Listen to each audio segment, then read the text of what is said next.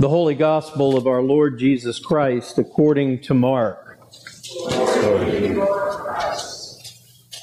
King Herod heard of Jesus and his disciples, for Jesus' name had become known.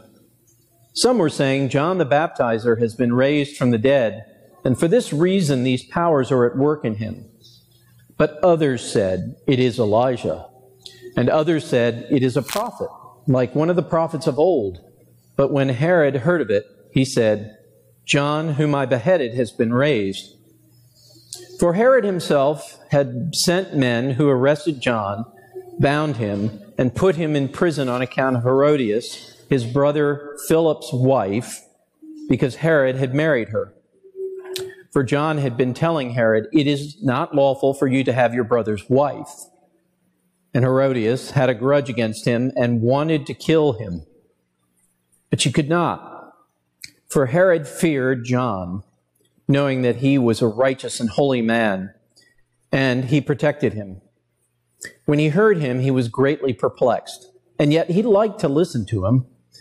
But an opportunity came when Herod, on his birthday, gave a banquet for his courtiers and officers and for the leaders of Galilee.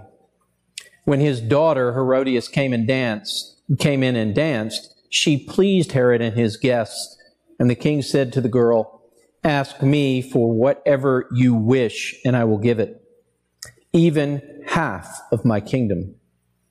She went out and said to her mother, What should I ask for? She replied, The head of John the Baptizer. Immediately she rushed back to the king and requested, I want you to give me at once the head of John the Baptizer on a platter.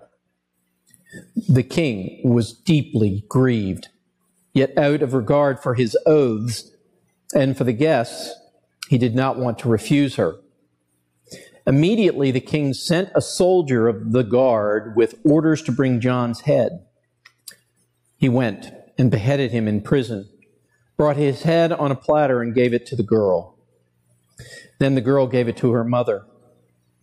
When his disciples heard about it, they came and took his body and laid it in a tomb. The Gospel of the Lord.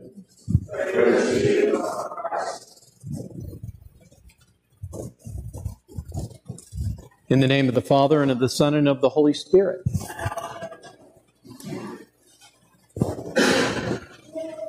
I have uh, two pop culture alerts this morning and one prophetic alert.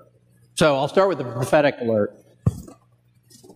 In this story, and by the way, this is uh, not really a story for young children, is it? Um, it would probably get a PG 13 rating or above kind of gory, isn't it? Yeah, and it's in the New Testament. We think about the Old Testament being where blood and gore is, but no, this is a New Testament lesson, and it's got um, the John the Baptizer uh, who's been arrested by Herod, but not the Herod of the Christmas stories, but Herod's son. And there's more complication, and that's where some of the pop culture stuff starts coming in. But I wanted to read this particular piece to you. It's actually from last week, so I don't know why they didn't match this up for this week, because we're doing thematic Old Testament readings this year. But it comes from the prophet Ezekiel, chapter 2, uh, verses 3, chapter 2, verse 3 through chap, uh, verse 5. And this is, uh, God is talking to the prophet. He said to me, Mortal, I am sending you to the people of Israel, to a nation of rebels who have rebelled against me. They and their ancestors have transgressed against me to this very day. The descendants are impudent and stubborn.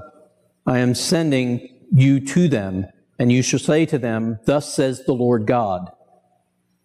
Whether they hear or refuse to hear, for they are a rebellious house, they shall know that there has been a prophet among them. So that was the empowerment of Ezekiel to go to the people of Israel and tell them they were messing up. And here is John the Baptizer, and he's been doing the same thing to the people of Israel as well. He's been out in the desert baptizing people, saying, Repent, and he's been breaking bad on the leadership of Jerusalem. And here he has been arrested by Herod because he's been breaking bad on Herod, and Herod didn't like it. It was a lot more convenient be, to be the head of a nation back then when you didn't have a free press and you didn't have um, social networking and um, you didn't have the First Amendment. And if you didn't like what the prophet was saying, you arrested that prophet, brought them in, and kept them in prison. But even Herod knew that John the Baptizer was a prophet. He's fascinated by him. And I'm sure part of his fascination is, is how does this man have the courage to stand up against me? Now, this was what John the Baptizer was breaking bad on Herod about. So Herod had married his brother Philip's uh, wife. So they got divorced. And Herodias is then marries Herod Antipater. And this is where my first uh, reference, pop reference, comes in. My wife and I are watching this really tawdry show called Succession. It's sort of a Rupert Murdoch character on television and how the family's all fighting over the throne, right? The, the ownership of the corporation. And, you know, it's tawdry because there's all sorts of stuff that can be done. It's, it's sort of like a soap opera at night with, with higher paid actors and maybe slightly better writing. But this is what was going on in Herod the Great's family. He has a, he has a kingdom to divide among the people. And then he's got also a, a, thing called Rome, the superpower of its day, who was lording it over the Middle East and saying, how do I keep them at bay and how do I keep my children um, uh, both motivated and and uh, you know not tearing my kingdom apart and it never really worked out for Herod the Great. He was a horrible father. He was a horrible man.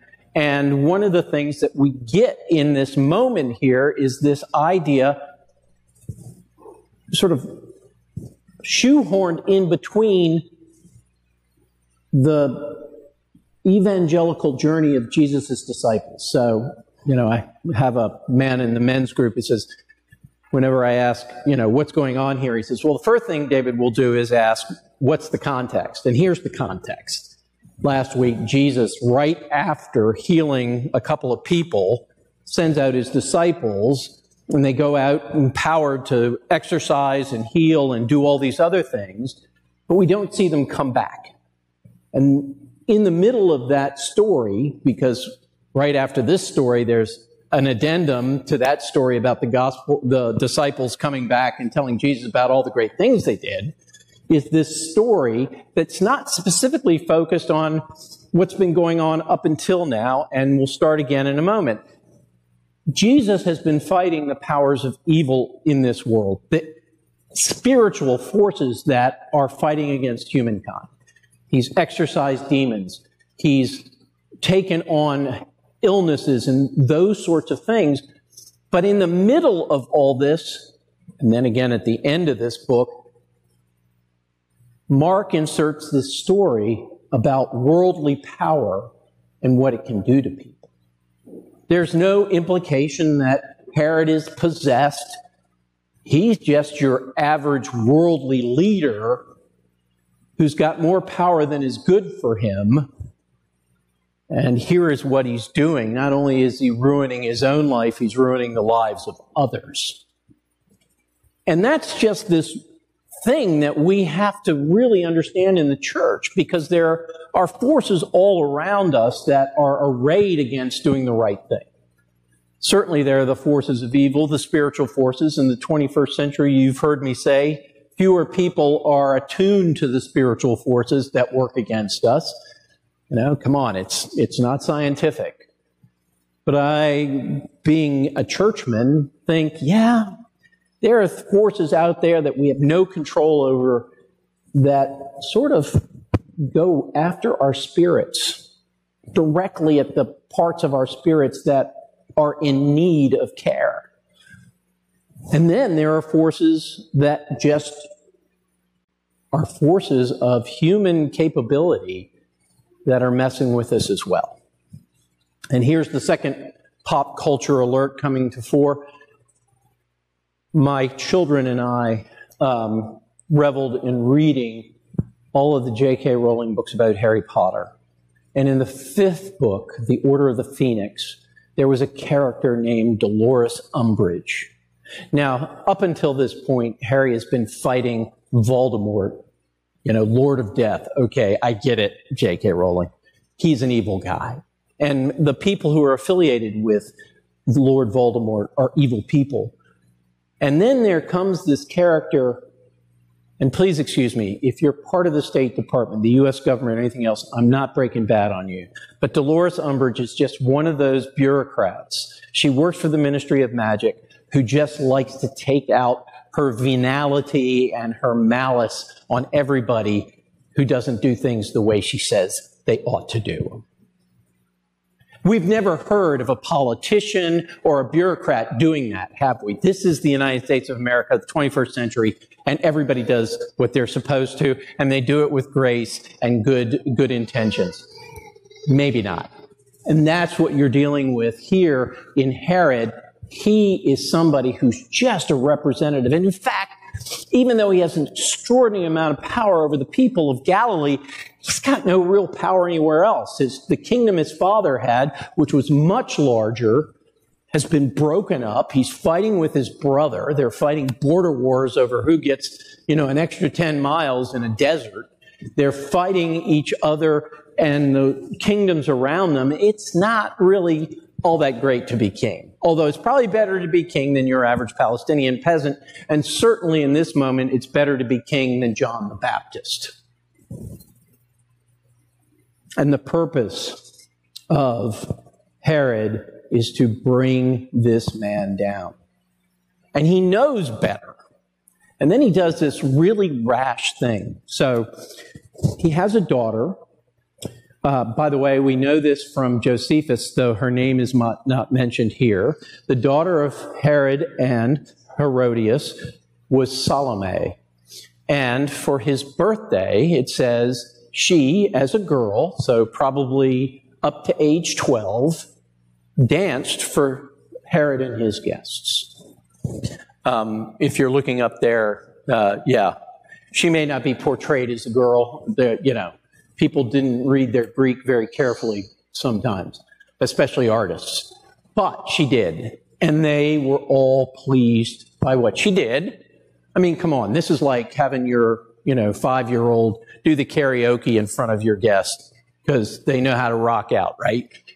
And this is what she did. And he was really uh, touched by it. And so he makes a rash oath in front of everybody.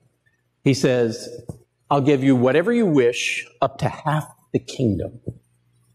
Folks, his kingdom has already been cut in quarters, and now he's going to give half of it away to a girl because she pleased him. Now, it's the kind of thing when maybe you've had one too many that you might do. But that's what happened. And Salome, not really having thought about this, runs to her mother and says, What should I ask for? And her mother, being Herodias, who's being criticized by John the Baptist routinely and regularly, has an answer. The head of John the Baptist. Now, folks, this is all contextualized in a banquet. And unfortunately, I hate to bring this up because this is the gory part. This is the last course.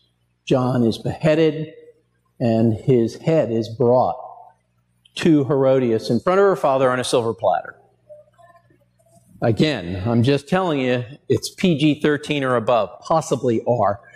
And, and I still haven't seen anybody put this in a movie quite right. This is what we're talking about.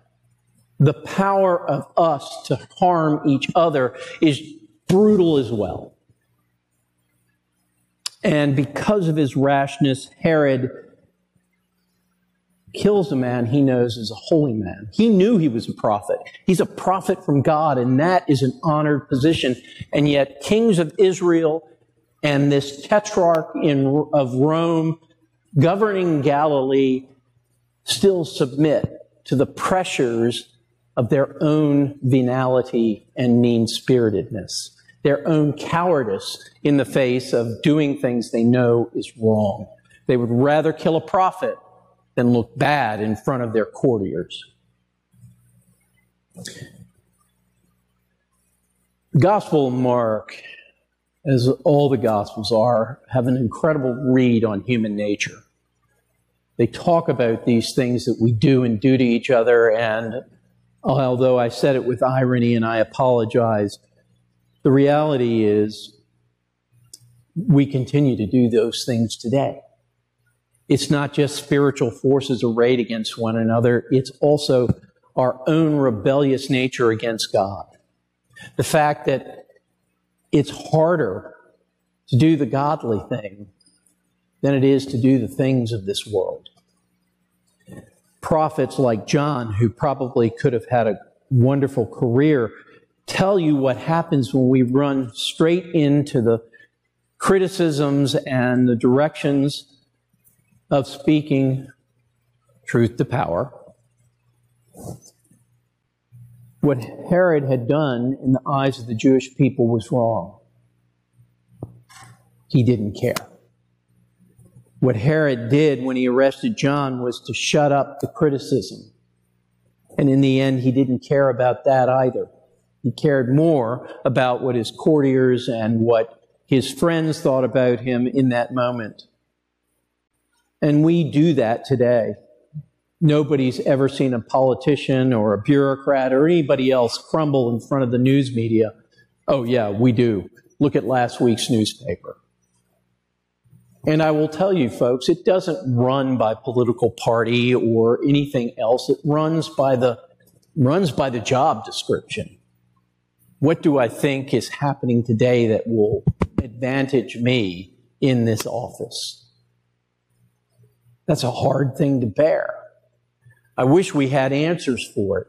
I wish politicians who were atheist and Christian and Muslim and, and uh, a Jewish would look at themselves when they do these things and just say, maybe say, you know, that was a rash statement. Maybe I shouldn't have said that.